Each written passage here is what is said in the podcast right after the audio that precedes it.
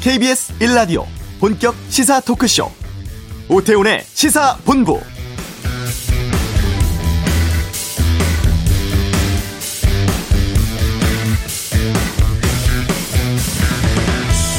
오늘부터 닷새간 이어지는 설 연휴 방역이 중요한 시기입니다. 코로나 확산 막기 위해서 연휴 기간 고속도로 휴게소에서는 매장 내에서 식사할 수 없고 포장만 허용됩니다. 내일부터 사흘간은 고속도로 통행료도 정상 부과되죠. 무엇보다 부모님이나 친척 방문은 자제하는 것이 원칙입니다. 이번 설 연휴 고향 찾는 방문객 지난해보다 30%줄 것으로 예상되고 있는데요. 근데 제주도가 비상이랍니다. 5인 이하 모임 금지 때문에 고향 가는 대신 여행 택한 분들이 많이 늘었다고 하는데요. 또 연휴 마치면 국내 백신 접종도 시작됩니다. 아스트라제네카사의 백신 26일부터 접종 예정이고 이런 가운데 종교시설, 학원에서 또 집단 감염 발생했습니다. 이 때문에 오늘 확진자가 400명대 중반을 기록했는데요. 오태훈의 시사본부 잠시 후 이슈에서 중앙사고수습본부 연결해서 설 연휴 앞둔 코로나 상황 짚어보겠습니다. 오늘 그냥 갈 수 없잖아 시간에서는 4월 보궐선거 앞두고 치열해지는 현금 지원 공약에 대해 살펴보겠고요. 2부 아는 경찰, 아파트에 배송된 택배를 파손한 초등생 문제, 또 이모 부부가 자행한 아동학대 사건 등에 대해서 살펴보겠습니다. 위안부 관련해서 왜곡된 논문 발표한 하버드대 교수 문제는 김성환의 뉴스 소드에서 정리해드리겠습니다. 오태훈의 시사본부 지금 시작합니다. 네. 오늘 신규 확진자가 어제보다 100명 넘게 증가를 했고 엿새 만에 다시 400명대 중반 기록을 했습니다. 연휴 되면 만남, 이동이 늘어날 수밖에 없는 상황이라서 방역 당국이 상당히 좀 긴장하고 있을 텐데요. 아, 설 연휴 앞두고 어떤 대책들 마련돼 있는지 또 지금 조치들 설 이후에 조정될 수 있는지 좀 여쭤보도록 하겠습니다. 중앙사고수습본부의 손영래 사회전략반장을 연결하겠습니다. 안녕하십니까? 예, 안녕하십니까? 예. 어, 어제보다 100명 넘게 확진자가 나왔는데 지금 추이는 어떻게 보고 계세요? 어, 지난주 까지 환자가 계속 좀 주는 추이는 유지되고 있습니다. 예. 그러니까 2주 전에 비하면 평균적으로 하루에 어, 국내 환자 기준으로 한 450명 발생하던 환자가 지난주 오면서는 한 380명대로 줄어드는 상황이고 네. 이제 금주까지 이런 흐름이 계속 되기를 좀 바라고 있는 중인데요. 네. 다만 좀 지역별 편차가 커지고 있는 상황이라서 어. 수도권의 경우에는 250명대에서 한 3주간 계속 고정돼 있습니다. 네. 감소하지 않고 있고 지금 이 전체적으로 감소하는 양상은 비수도권 쪽에서 일어나고 있어서 어. 예 비수도권 쪽은 한 150명대를 기록했던 그 환자들이 이제 한 90명대까지 떨어져 있는 상황입니다. 네. 그러면 지금 수도권을 잡는 게 중요할 것 같은데 어, 수도권 확산세는 꺾이기가 지금 쉽지 않은 상황이네요. 그러니까. 지금 사실은 늘지도 않고 줄지도 않는 상황이 한 3주간 계속되고 있어서 예. 저희가 계속 좀 긴장을 하고 있는 중입니다. 어. 감염 재생산지도 수도권의 경우에는 조금씩 올라가고 있어서 예.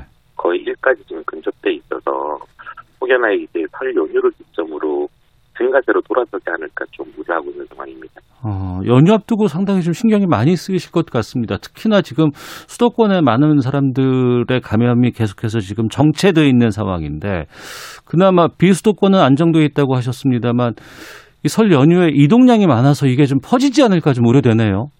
예, 사실은 이제 제일 걱정스러운 부분 중에 하나가 그래도 수도권을 제외하고 전국적으로 계속 안정 추이로 가고 있어서 예. 혹여 이제 설 연휴 때 수도권 쪽에서 이동이 많이 일어났고 어. 다시 그 감염들이 좀 비수도권 쪽으로 각 지역으로 전파되는 어, 양상이 나타나지 않을까 그런 게 좀 우려되는 상황입니다.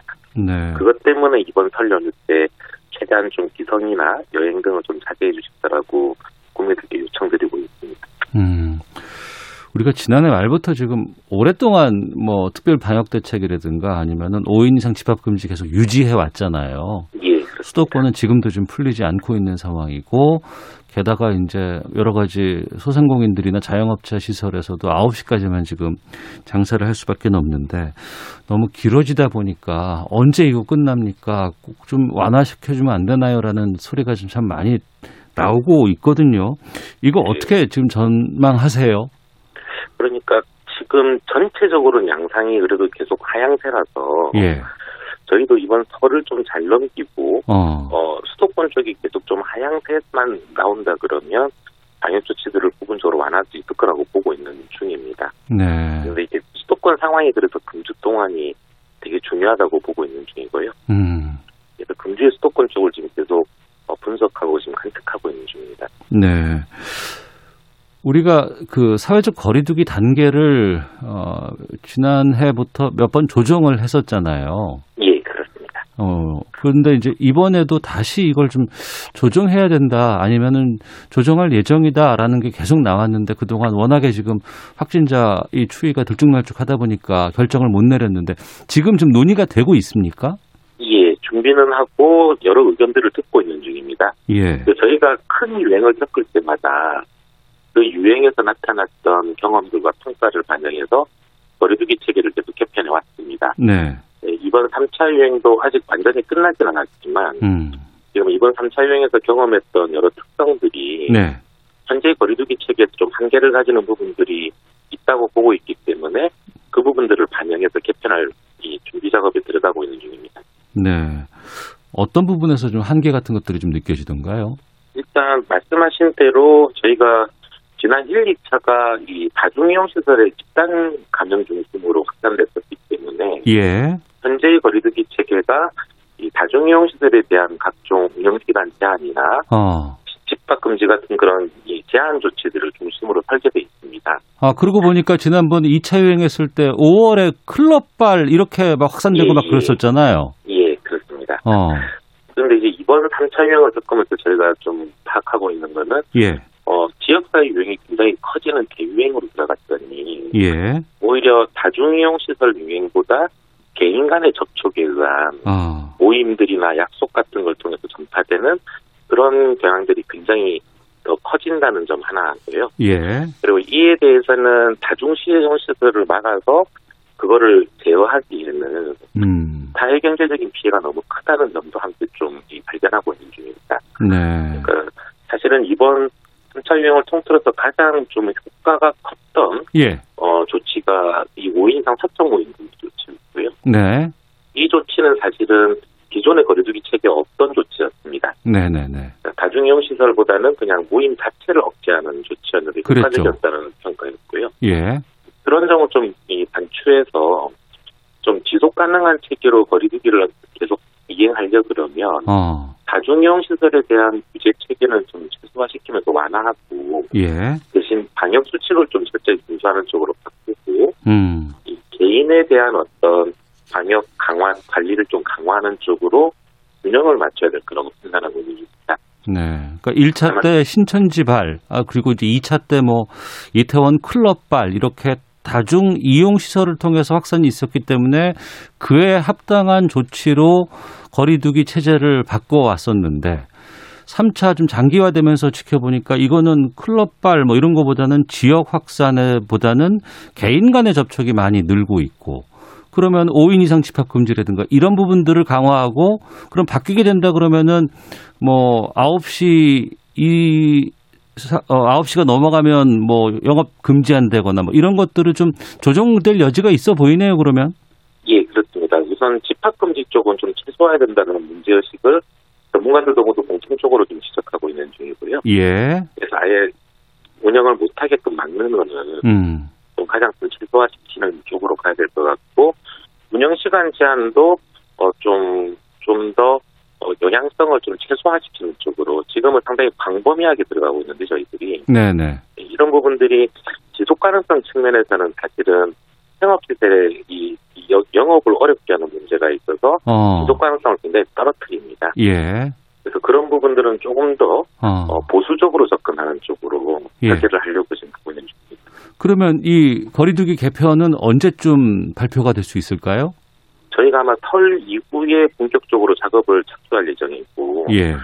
또 하나 하나는 이제 여러 의견들을 좀 함께 수렴해야 될 거라고 판단하고 있기 때문에 네. 이번에는 전문가분들뿐만 아니라 해당 이제 업종에 계신 분들이라든지 네. 어, 여러 의견들을 좀 더 광범위하게 정치하는 과정이 필요하고요. 음. 또 하나 지금 이 3차 유행이 좀 그래도 안정적으로 감소를 해야지 중간에 한번 체계를 바꿀 수가 있습니다. 그렇죠. 지금 체계보다 갑자기 뭐 확산이 세가 늘어난다거나 이래버리면 또 안 되는 거 아니에요? 예, 예. 어. 그런 상황들을 좀 보면서 갈 거라서 예. 설 이후에 좀 본격적으로 사회적 논의에 접수하되 만료 시점을 딱 말하기에는 좀 어려운 상황인 것 같습니다. 아, 그렇군요. 그러면 정말 중요한 게 이번 설 연휴를 우리가 어떻게 보내느냐 이 부분인 것 같은데 지금 아무래도 뭐 온라인으로 비대면으로 한다고는 하지만 그래도 워낙 안 모였다 보니까 고향에 계신 부모님을 잠깐이라도 뵙겠다는 분들도 좀 계실 것 같고 마트 같은 곳 지금 많은 분들이 몰려 있다고는 하는데 이런데 지금 어떻게 방역 관리 같은 것들은 잘 지금 이루어지고 있습니까? 예, 일단 저희도 총력을 다해서 그런 방역 관리들은 좀 강화하고 있는 중입니다. 네. 이, 이 대형마트라든지 백화점 쪽에 대해서도 뭐 시식 행사라든지 뭐 이, 이 행사 같은 것들도 금지되고 음. 매일마다 점검을 좀 하고 있는 중이고 네. 또 아무래도 그래도 기성을 하시는 분들이 나오기 때문에 네. 고속도로 휴게소를 비롯해서 사람들이 많이 집합할 수 있는 곳들에 대해서는 어, 방역 조치를 계속 강화하고 있는 중입니다. 어. 지난 추석 때가 사실 어, 그전 추석 때에 비해서 한 30% 정도 이동은 줄었지만 그래도 예. 상당한 분들이 이동을 하긴 했습니다. 지난 추석 때에도. 네네. 근데 그 이후에 한 2, 3주 뒤에 추석으로 인한 감염 확산의 여파는 별로 없었던 상황이었습니다. 네. 근데 다만 이제 지난 추석 때는 하루 환자가 한 70, 80 정도 발생하던 상황이었고, 어. 예, 지금 한 300에서 350 사이를 발생하는 상황인지라, 그러니까 추석 때보다 지금이 훨씬 상황은 안 좋은 거 아니에요? 예, 예, 알겠습니다. 근데 그렇다더라도 좀, 어, 국민들께서 좀 잘 도와주시면 네. 지난 추석과 같이 좀 잘 넘길 수 있지 않을까라고 기대를 하면서 음. 방역 관리를 좀 계속 강화하고 있는 중입니다. 네.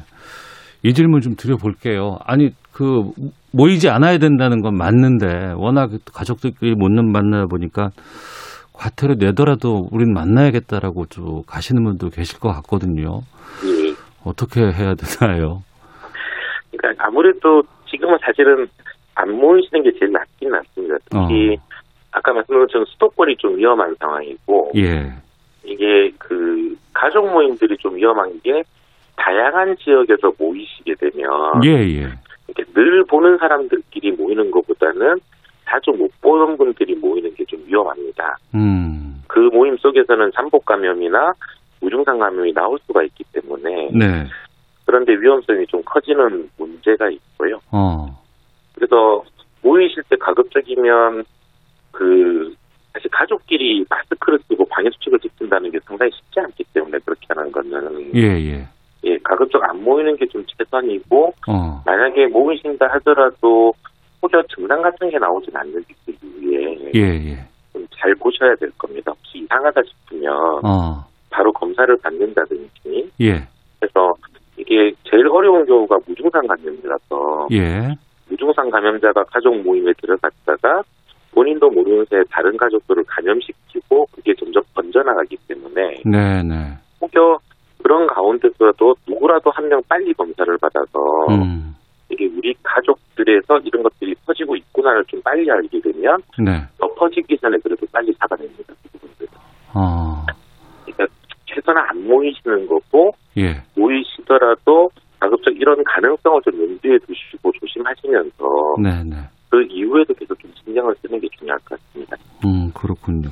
그리고 이제 뭐 특별 방역 대책 발표하는 거 보니까 되도록이면 고속도로, 대중교통, 어, 이거, 아, 대중교통보다는 개인 차량 이용하라고 권하시더라고요. 예. 어. 이게 모르는 사람들끼리 다양한 다양한 곳에서 모르는 사람들끼리 밀폐된 장소에 같이 모여 있는 것 자체가 위험도를 증가시키기 때문에 예. 가급적이면은 이동하시게 되면 4차로 이동하시는 게 나, 낫고요. 음. 그리고 만약에 그렇게 어쩔 수 없이 이 밀폐 장소에서 여럿이 같이 모여 있는 경우면 네. 마스크 착용하고 손 씻는 거를 음. 통해서 혹여라도 그 안에 감염자가 있다 하더라도 감염이 안 되게끔 강화하는 노력이 중요합니다. 네. 같이 식사하는 것도 좀 걱정이잖아요. 예, 식사는 사실 좀 위험한 행위라서 어. 식사를 하시게 되면 사실 대화를 안 하시는 게 가장 바람직합니다.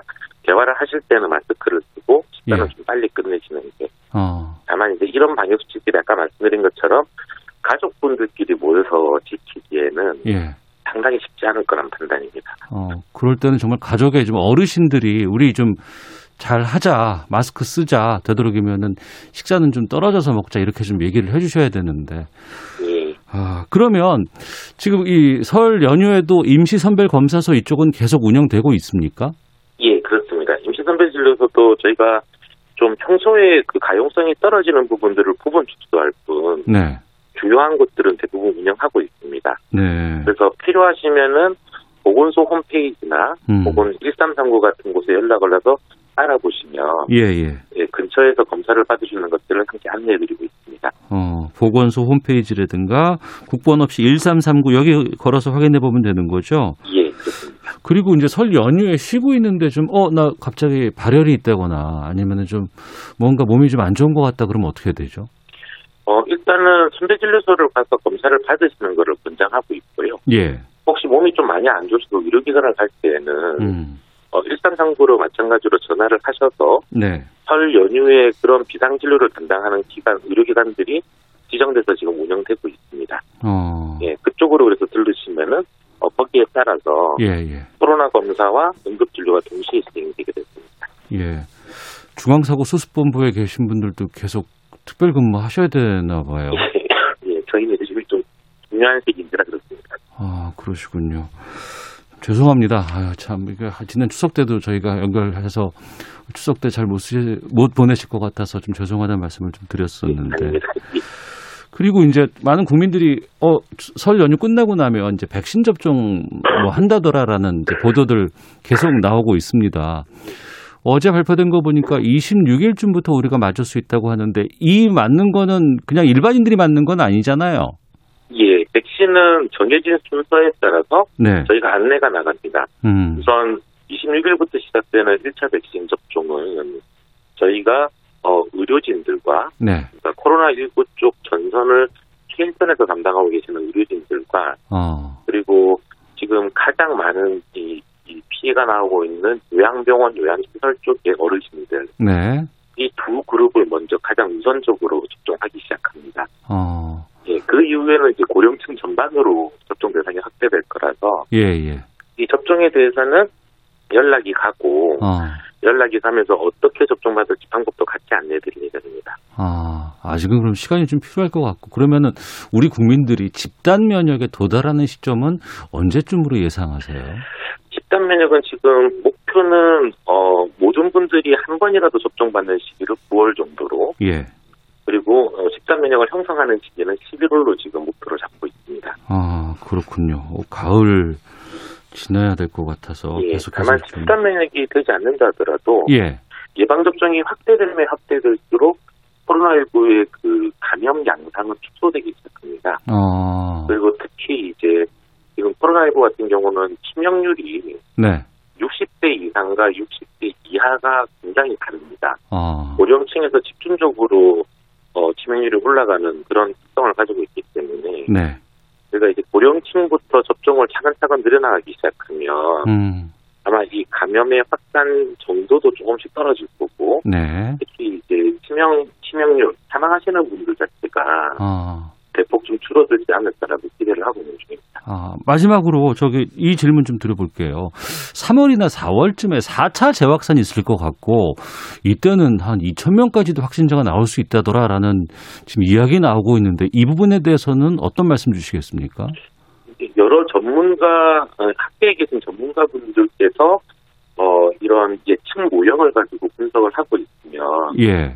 어, 이런 예상들이 된다는 결과들이 최근에 좀 나오고 있습니다. 어. 음, 아무래도 지금 코로나19라고 하는 게 계속 확산과 억제를 반복하고 있는 양상이기 때문에 예, 예. 기존에 해왔던 그런 양상들과 어. 그다음 특히 이제 변이 바이러스라든지 외생 변수도 지금 상당히 있는 편이라서 네. 집단 면역을 형성하기 전에 한두 차례 정도의 유행을 피할 수가 없을 거다라고 하는 예측들이 나오고 있는 중입니다. 음. 일단 저희로서도 지금 그런 가능성은 항상 염두에 둬진다라고 판단하고 있고 네. 그 가능성을 염두에 두고 준비를 하면서 다만 최대한 좀 발생하지 않도록 억제하는 노력들 어. 강화시키려고 생각하고 있습니다. 예. 연휴 앞두고 있습니다. 국민께 마지막으로 당부 말씀 있으시면 좀 해주시죠. 예. 어, 뭐니 뭐니 해도 지금 사실은 수도권 쪽의 상황이 어, 계속 좀 어려운 국면이라 네. 계속 저희가 좀 어렵지만 부탁드리는 게 어, 특히 수도권에서 지방으로 기성하시는 이 분들이나 음. 여행하는 분들은 좀 자제해 주십사라고 요청을 드리고 있습니다. 네. 이게 사실 좀 어려운 부탁이지만 음. 어, 실제 그리고 그 가족분들이나 함께 다니는 분들이 좀 안전을 생각한다 하더라도 네. 이번 설 연휴도 좀 어. 최대한 비선이나 여행은 좀 자제해 주실 것을 다시 한번 좀 부탁드리겠습니다. 알겠습니다. 집안의 어르신들 이 방송 좀 들으시면 자녀들에게 잘 말씀 좀 해주셔서 이번엔 좀 비대면으로 좀 갈 수 있기를 좀 부탁드리도록 하겠습니다. 자, 지금까지 중앙사고수습본부의 손영래 사회전략반장과 함께 말씀 나눴습니다. 오늘 말씀 고맙습니다. 예, 맞습니다. 예, 교통 상황 살펴보고 헤드라인 뉴스 듣고 오겠습니다. 교통정보센터 김민희 리포터입니다. 네, 설 연휴를 하루 앞둔 오늘 점심시간을 지나면서부터 서서히 귀성 정체가 시작될 것으로 보입니다. 오늘 정체는 6시에서 7시 사이 최대를 보이겠고 자정을 넘어서도 정체 이어질 것으로 예상되는데요. 지금 요금소 기준으로 서울에서 출발하신다면 부산까지는 5시간 10분, 또 광주까지는 3시간 40분 정도 걸리고 있습니다. 경부고속도로 부산 쪽으로는 북천안에서 목천 사이로 17km 구간에서 긴 정체 이어지고 있고요. 반대 서울 방면으로 기흥동탄 부근 3차로에서는 사고가 났습니다. 수도권 제일순환고속도로 판교에서 구리 방면으로 판교 분기점 부근에서도 사고가 났는데요. 1차로를 막고 처리 작업을 하고 있어서 이 일대로 극심한 정체입니다. 대구 부산고속도로 대구 쪽으로 동대구 분기점 부근에서도 사고가 나면서 1차로가 막혀 있고요. 중부 내륙고속도로 창원 방면으로도 벌써 여주 분기점에서 감곡 사이 정체가 10km로 길어졌습니다. 이후 선산 부근에서는 이제 2차로와 갓길을 막고 사고 처리 작업을 하고 있는데요. 이 일대 5km 구간에서 속도 줄여 지납니다. KBS 교통정보센터였습니다. 국회가 오늘 더불어민주당 주도로 황희 문화체육관광부 장관 후보자에 대한 적격 의견의 인사청문 경과 보고서를 채택했습니다. 홍남기 경제부총리가 4차 재난지원금과 관련해 지금까지 지원보다 더 두텁고 폭넓게 지원하겠다고 밝혔습니다. 지원금의 액수와 대상 모두 확대될 것으로 보입니다. 자영업자 단체가 정부의 밤 9시 이후 영업 제한 조치에 반발하며 설 연휴에도 가계불을 켜두는 점등 시위를 진행하기로 했습니다. 지난달 은행 가계대출이 7조 6천억 원 증가해 1월 증가액 기준으로 통계 작성 이후 가장 큰 폭으로 증가한 것으로 나타났습니다. 김진욱 공수처장이 공수처의 첫 수사 착수는 오는 4월에나 가능할 것으로 예상했습니다. 검사 지원자가 많아 면접을 2월 안에 끝내기는 어려울 것 같다고 말했습니다. 지금까지 헤드라인 뉴스 정한나였습니다.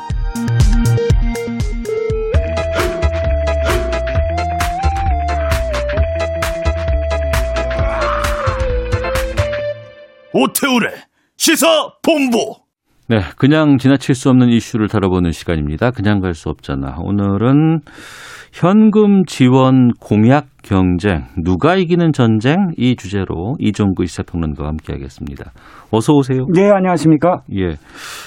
이번에 4월 보궐선거 서울시장, 부산시장 두곳 이제 네 네. 지자체장 뽑습니다만 워낙에 지금 내년 대선 앞두고 경쟁 상당히 좀 치열해지고 있는 상황이고. 예, 예. 근데 올해 보니까 뭐뭐 주겠다. 돈 얼마 돈 주겠다. 아, 예, 이런 공약이 많이 나와요. 예. 공약은 원래 뭘 주겠다라는 게 공약인데 예. 돈으로 주겠다라는 게 예, 서로 예. 서로 좀 경쟁이 벌어지고 있지 않나 어. 뭐 그렇습니다.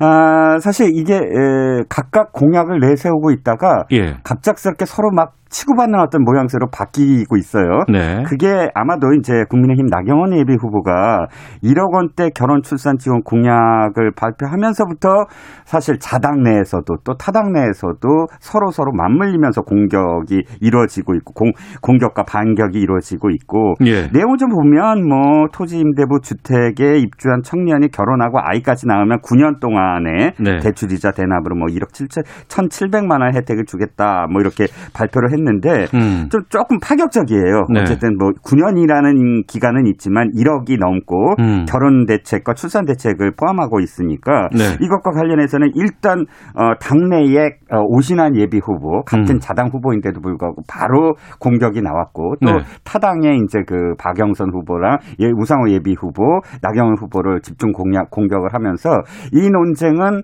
어, 상당히 다른 후보의 어떤 그런 그, 그런 현금 지원은 어떠냐 이렇게 비교하는 음. 비교하는 공방으로 지금 어, 저, 전이 되고 있는 상황입니다. 그러니까 나경원 예비 후보 발 로 촉발이 돼서 네네네. 좀 번지고 있는 모양새인데 다른 후보들의 현금 관련된 공약들은 어떤 것들이 그, 있어요? 그 러게요. 나경원 후보만 있느냐? 그건 아니에요. 특히나 어. 또 야당 후보들이 현금 복지 공약이 조금 더 먼저 나왔고 많이 지금 회자가 되고 있습니다. 네. 국민의힘 오신한 예비 후보 나경원 후보를 공격을 했는데 후보는 어, 소득이 없거나 월소득이 1인 최저 생계비에 미달하는 서울시 거주 청년들에게 네. 매월 최대 54만 5천 원을 기초 생계비로 지급하는 청년 소득 플러스 정책을 펼치겠다. 각각 청년들을 대상으로 한 어, 정책이네요. 예, 뭐 예. 그게 눈에 띄고요. 네. 조은희 예비 후보 어, 분기별 영업 손실 그러니까 자영업자들에 대해서 100만 원 보상 공약을 했고요. 네. 오세훈 후보는 어, 상대적으로 조금 어, 그렇게 크가 크지 않습니다. 음. 모든 시민에게 건강 관리 기능을 탑재한 스마트워치를 지급하겠다. 약 한 30만 원대 정도 되겠죠. 네. 근데 에, 아마도 오세훈 후보는 지난번 무상급식의 어떤 그런 이 트라우마가 있기 때문에 음. 적극적으로 무슨 이렇게 그 복지 정책 을 펼치기에는 좀 그 트라우마가 있고요. 또 네. 안철수 어, 국민의당 예비 후보는 손주 돌봄 수당입니다. 약간 좀 차별화되죠. 음. 손주 1인당 최대 20만 원, 쌍둥이나 두 아이 돌보면 40만 원. 어, 각각 보면 어, 그럼에도 불구하고 야당 후보들도 현금 복지가 전체 재원을 생각했을 때는 상당히 그 네. 이전보다 현금 복지 공약이 늘어났다라고 할 수가 있겠죠. 어, 그럼 지금 여당 후보들 쪽은 현금 복지 이런 정책들은 발표 안 하고 있어요? 아니죠. 그 하기는 하는데 예. 야, 물론 이제 이 여당은 지금 좀 뒤늦게 뛰어들었어요. 음, 우상호 예, 후보 예, 혼자만 있었기 때문에 예. 네, 박영선 후보가 이제 뛰어들면서부터 공약이 서서히 나오고 있습니다. 현금 복지는 이래, 이래요. 더불어민주당의 박영선 예비 후보는 코로나19 피해 극복과 경제 활성화를 위해서 소상공인 특별 지원 예산을 1조 원 편성하겠다는 겁니다. 아, 어떻게 예산 나눠주겠다는? 나중 얘기고 예. 또 서울 사랑 상품권 1조 원 발행 뭐 이걸 그 공약으로 내세웠고 또 우상호 예비 후보도 손실 보상제와 별도로 코로나19 피해 소상공인에게 재난지원금 100만 원을 일괄 지급하겠다.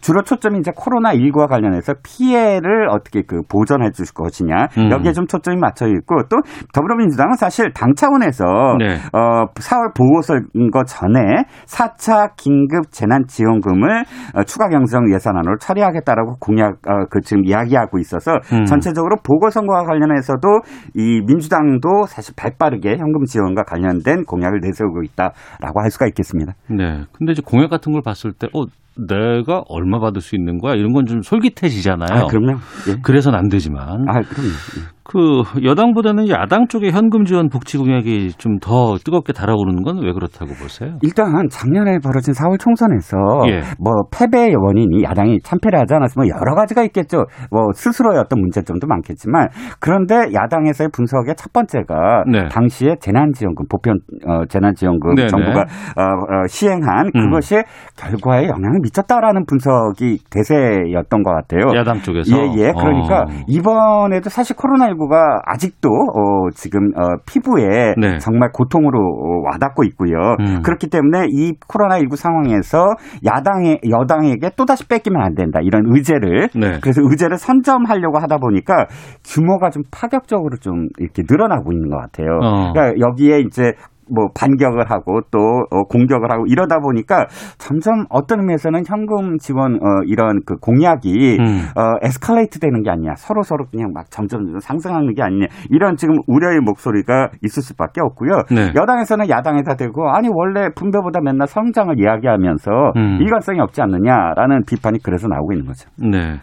이런 그 현금성 그 지원 공약, 뭐 복지 공약 이게 언제부터 이런 게 좀 있었어요? 사실 우리는? 1997년 외환위기 때부터 좀 이런 게 있었던 것 같아요. 제가 보기에는 그 이전에 외환위기 말에 대선이 있었잖아요. 그렇죠. 네. 그러니까 김대, 김영삼 대통령 시절까지만 해도 그 이전에 그 공약들은 제일 처음에 안보였어요. 어, 안보, 그다음에 안보. 경제, 예, 예. 그다음에 교육 어. 이것이 가- 가장 앞서 있었거든요. 예. 근데 이제 복지로 넘어가는 부분이 외환위기를 겪고 양극화가 심화되고 하다 보니까 그 어떤 것보다 민생 음. 문제, 그러니까 사회 복지 문제에 생기, 신경을 쓸 수밖에 없었죠. 엄청나게 많은 가장이 길거리에 내앉았잖아요. 그래서 네. 우리나라의 복지는 어떻게 된 건가 이렇게 돌아보게 되고 음. 그러면서부터 이제 사실 2002년 대선 어, 노무현 대통령이 당선됐던 대선을 보면 하나당 한나라당의 이해창 후보는 어 영유아 보육 사업에 4천억 원을 쓰겠다라고 공약을 했고 네. 권영길 민주노동당 후보는 무상교육의 일환으로 무상 보육을 하겠다라고 더 세게 나왔는데 네. 그때 당시에 노무현 후보는 보육비의 절반을 국가가 부담하겠다라고 해서 음. 사실 이 이쪽 이런 복지와 관련해서 판가름이 났다라고 분석하는 사람들도 있어요. 어. 가장 정확하게 어, 피부에 와닿는 공약이었다라고 평가하는 부분도 있거든요. 예. 어, 특히나 이제 이번 선거의 10년 전, 10년 동안 이제 민주당이 계속 서울시장을 어, 계속 독점하고 있었는데 이유가 그 10년 전 무상급식 사건이었잖아요. 아, 예, 예, 예. 그러니까 그것도 역시 이 지금 민, 어, 더, 국민의힘으로서는 좀 트라우마가 있었는데 음. 결국은 어느 게, 어느 게 복지가 더뭐 어, 어, 진보가 꼭 복지냐, 뭐 보수가 꼭 성장이냐 이런 판 이런 가름이 모호해졌던 상황이었어요. 2002년도부터 이해창 후보도 그랬고요. 네. 특히나 이제 박근혜 후보가 2012년 대선 때, 음. 어, 그 경제민주 화하고 복지를 전면에 내세우면서, 네. 어, 이렇게 좀 의제를 선점한 어, 그런 상황이 있었거든요. 음. 이렇게 해서 복지 공약이 서로 서로 이렇게 그 좀, 어, 가장 앞서는 그런 공약이 되어버렸다라고 네. 할 수가 있겠죠. 아, 복지 공약 준비해주고 해주는 거 좋습니다. 근데 이게 좀 현금이 너무 앞서가 있는 것, 앞에 전면에 나서는 건 좀 문제가 있지 않을까요? 아, 네, 그렇습니다. 현금 복지가 너무 남발되지 않느냐. 그런데 일단 현금 복지가 아니라 시설 복지나 이제 현물 복지 같은 경우는 어. 공약으로 내세웠을 때 국민들, 유권자들이 피부에 와닿지 않는다는 거예요. 예. 당장 돈이 얼마다 하면 음. 그 얼마가 즉각적으로 그 인식이 돼서 네. 어, 내가 투표를 하는, 하러 가는데 어떤 경제적 효능감이 나한테 있을까. 옛날에는 정당 일체감 같은 게 있었거든요. 근데 음. 네. 요즘은 어, 내가 투표를 하러 가는 수고를 어, 상쇄하기 위해서는 어떤 어, 대가가 돌아오는가 이 여기에 굉장히 어, 젊은 세대부터 음. 집중이 되고 있다 아, 그런 점이 사실상 이런 결과를 낳고 특히나 이번 선거가 대선 전초전인데 네. 이번 대선에서 사실 가장 큰 이슈가 기본소득일 것 같아요. 음. 지금도 현재 대선 후보들이 서로 서로 공격하고 있잖아요. 예, 예. 결국은 시간이 갈수록 기본소득과 관련된 그런 그 현금 지원이 음. 어, 1년 내내 아마 어, 가장 뜨거운 감자가 될 것 같습니다.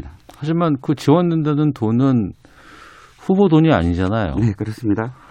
우리 때 국민 세금이라든가 이런 것으로 또 재원이 마련될 수밖에 없을 것 같고 그 지방선거 지난번에 당선된 지자체장들이 모여서 현금 지원 복지 자제하자는 모임을 가졌어요. 그렇습니다. 오죽했으면 어. 전국 시장, 군수, 뭐 구청장 협의회 그러니까 지- 기초자치단체장들이 모여서 예. 야 이제 좀 어, 자제하자. 이거 우리 다 공면한다. 음. 그러니까 각각 지자체마다 사실 한정된 재원이 있잖아요. 그런데 네. 한 지자체가 너무 치고 나가면서 어, 젊은 세대에는 얼마 주겠다, 노인들한테 얼마 주겠다, 임산부한테 얼마 주겠다 이 경쟁을 하다 보니까 음. 사실은 어, 당장은 견딜 수 있겠지만 어, 이제 계속 끌어다 써야 되고 뭐, 구- 뭐 그러잖아요. 지방채 교부도 받아야 되고 네. 이런 상황들이 어, 지자체가 공멸한다고 해서 이제 자제하자라는 것이 2019년도 7월 달에 어, 서로 모여서 사진 찍고 그랬는데 선거만 되면 다 잊어버려요. 음. 당선돼야 되니까. 네, 이게 네. 참 문제라고 할 수가 있겠죠. 어. 그러면 후보 선택에 있어서 이런 그 어떤 공약들을 판단해서 유권자들이 표를 줘야 될 것 아니겠습니까? 네네. 그럼 이 현금 지원 복지를 유권자들이 좀 어떻게 판단해야 된다고 보세요? 그러니까 현금 지원 복지를 하지 마라라고 하기에는 이미 복지라는 것이 더군다나 코로나19 상황 때문에 예. 진짜 현금이 닥쳐야 될 분들이 있어요, 분명히. 음. 근데 유권자들이 판단하는 건 전 세 가지 기준이라고 봅니다. 네. 과거, 현재, 미래. 과거는 우리가 진짜 과거에 받은 현금이 우리 모두에게 우리 공동체에게 기묘하게 쓰였는가에 대해서 생각을 해봐야 된다는 점. 네. 두 번째는 우리의 현재 상황에서 가장 급한 게 뭘까? 음. 출산이 가장 급한 문제일까? 또 소상공인한테 주는 게 가장 급한 문제일까? 청년들이 가장 급한 문제. 이걸 판단해야 되는 건 마지막으로 우리의 미래 세대에게 얼마나 잘못을 저질러야 하는가. 네. 즉 미래 세대가 갚아야 될 돈을 끌어다 쓰는 거 아니에요. 음. 이 미래 세대의 잘못을 축소하는 것. 얼마나 덜 잘못을 저질러야 되는가에 대한 고민도 해야 된다고 봅니다. 알겠습니다. 그냥 갈 수 없잖아. 이종근 시사평론가 함께였습니다. 고맙습니다. 네, 감사합니다. 잠시 후 2부 아는 경찰 뉴스 쏘다 준비되어 있습니다. 저는 본부 뉴스에서 돌아오겠습니다.